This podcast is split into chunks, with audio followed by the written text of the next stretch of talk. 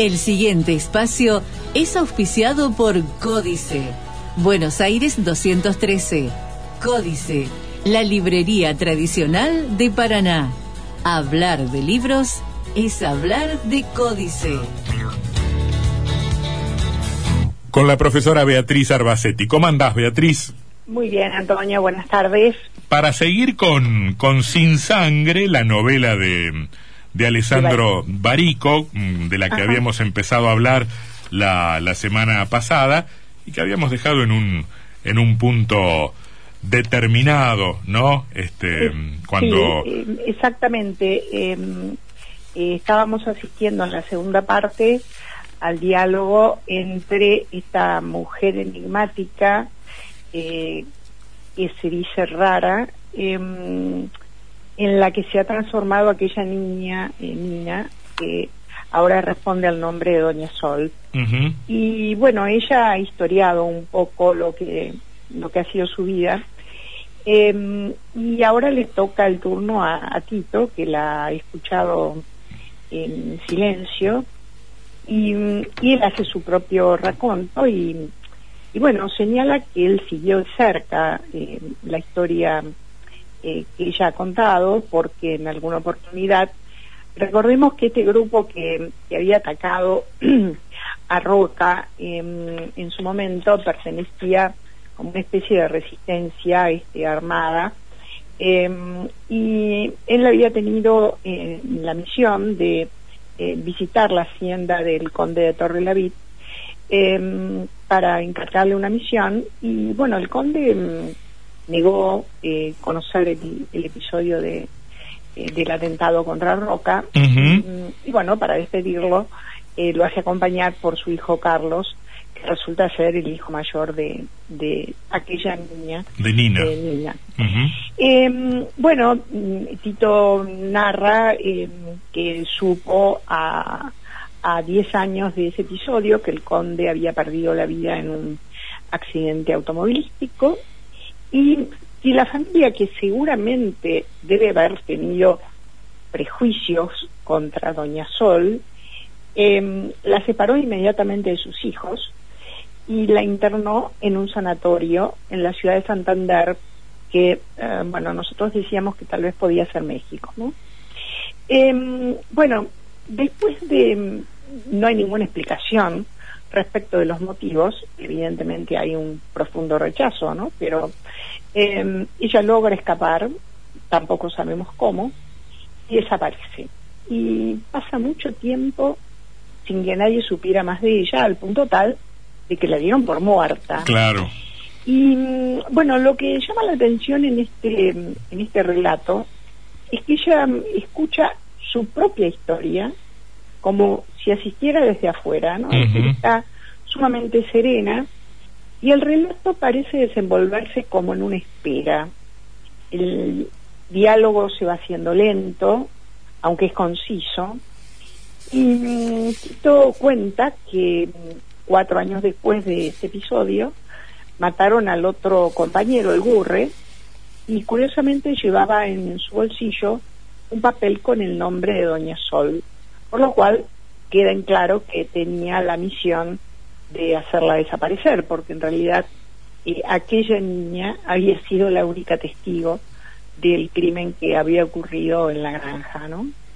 Bueno, eh, dice él a partir de ese día empecé a esperarla. Em, comprendí que nada podría detenerla y un día también llegaría hasta mí. Me miraría a la cara y hablaría conmigo. He llevado conmigo este secreto toda mi vida. Me merecía estar sentado aquí con usted. La guerra ha terminado, pensó. Y en esta frase hay como una suerte de premonición, ¿no? Es decir, él, por eso decíamos que hay una espera, y mm, esta visita de Doña Sol eh, viene como a cerrar una etapa, ¿no? Y em, el narrador nos dice que ella era un fantasma que venía del pasado, obviamente, y él se había convertido en un hombre para quien ya la vida había terminado tiempo atrás. Es decir, él en realidad a lo único que se ha dedicado es a expiar una culpa, ¿no? Por eso eh, esperaba de alguna manera verla.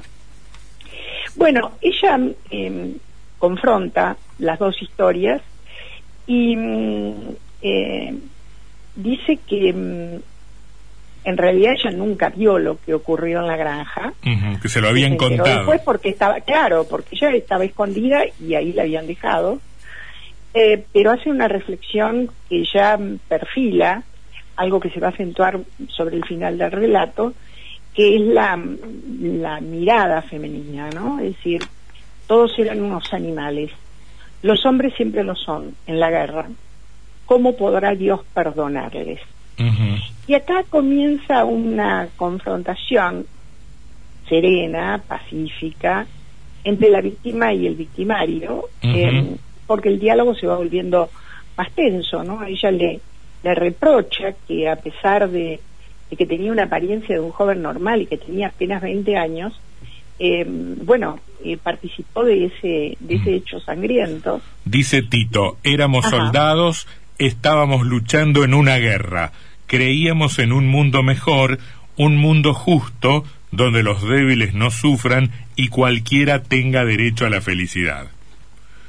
Exactamente. Em, esta frase, como la que sigue después, porque más allá de que ella se resiste a creerle, él sigue argumentando, em, nos suena un poco, o nos trae memoria, de, bueno, de las personas que integraron las las guerrillas de los años 70 en la América del Sur, ¿no? Este, él dice en un momento, eh, es un discurso de reivindicación, Hay un montón de cosas que teníamos que destruir para construir lo que queríamos. Mm.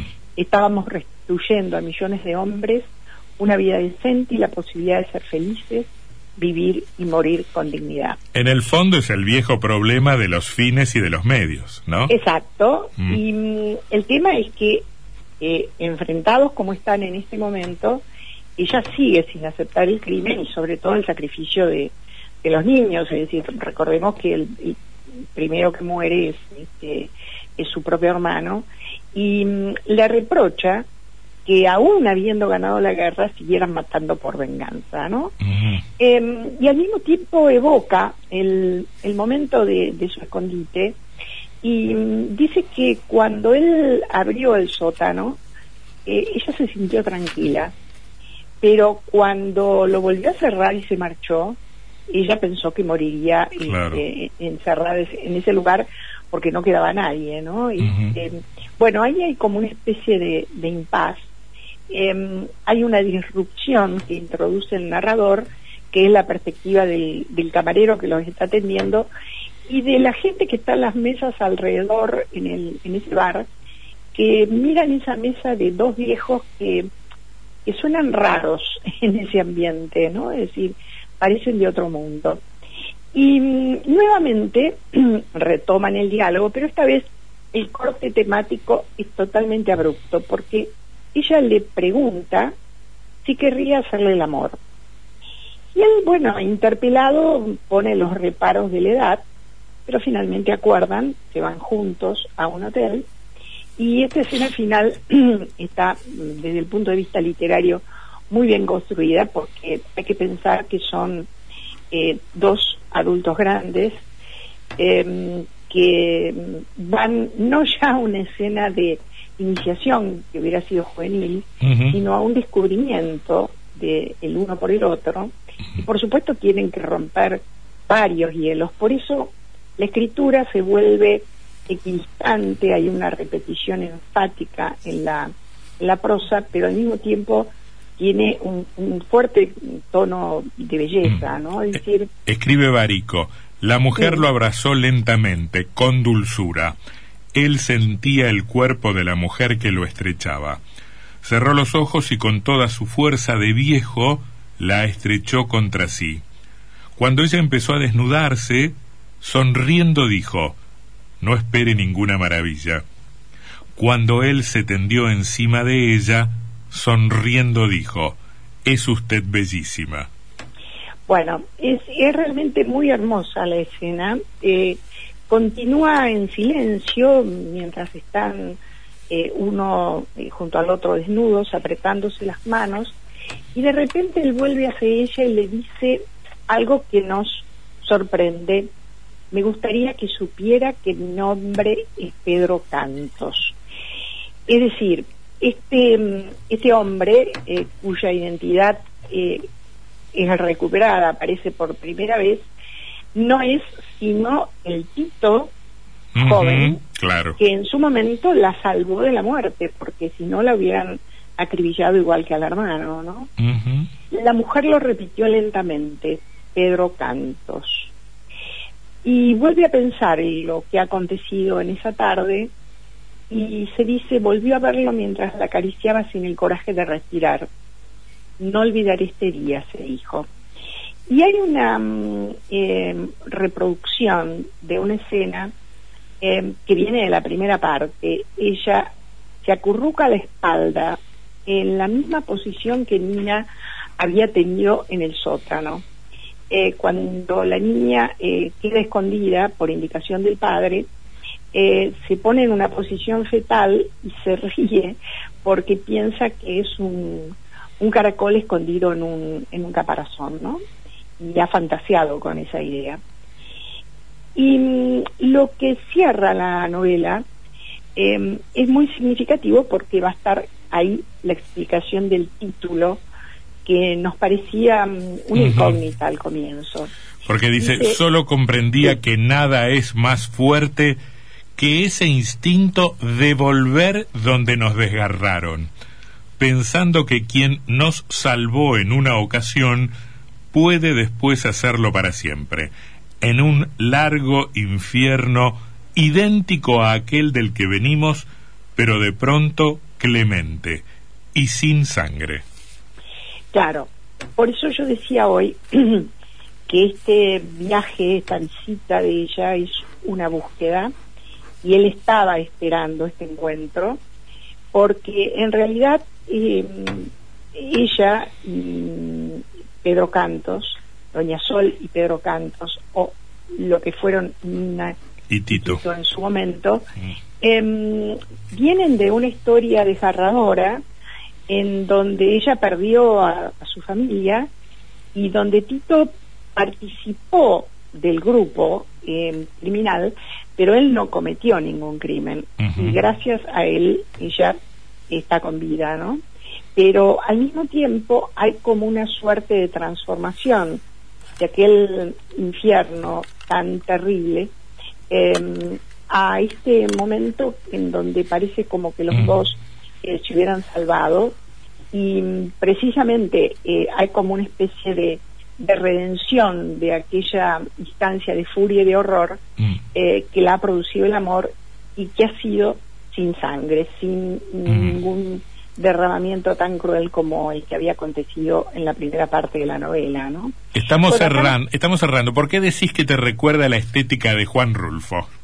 Bueno, me parece, sobre todo en esta parte mm, inicial y en, en el raconto de Tito, eh, hay un contexto muy muy fuerte, muy eh, muy bien narrado, que es por un lado la guerra, con la violencia, la muerte. Eh, no sabemos si es una tiene un objetivo revolucionario, pero sí, bueno, toda guerra tiene tiene una voluntad de cambio en algún sentido. y es un juego de machos. Y frente a eso se perfila como la diferencia, eh, esta mujer, esta mujer rara, esta mm, niña que se transformó eh, de Nina en Doña Sol y que logra salir del infierno sin sangre. Es decir, esta imagen que es totalmente opuesta a la que ella cuestionó, es decir, los hombres en la guerra son animales. Son todos unos animales, claro. Matan, se vengan. En mm. cambio, yo he podido salir del horror mm. sin sangre y redimida por el amor. Sería una, sería una historia de redención en general, digamos. Todo sería una historia de redención. Sí, sí, sí. Eh, buenísimo. bueno, eh, me pareció, me, me, recordó mucho a Rulfo eh, mm. toda esta, esta cosa de violencia machista, de guerra, como, bueno, cuando leímos algunos pasajes de Pedro Páramo, por ejemplo, ¿no? Y, Y, y, bueno, me pareció que la, el cierre de la novela realmente Mm. es, muy logrado, ¿no? Este, así que yo la recomendaría. Eh, Beatriz Arbacetti recomienda Sin Sangre, una novela de Alessandro eh, Barico. Beatriz, muchísimas gracias. eh. Hasta No, la, al contrario, Antonio. hasta la luego. semana que viene. Este espacio fue auspiciado por Códice, Buenos Aires 213. Códice, la librería tradicional de Paraná. Hablar de libros es hablar de Códice.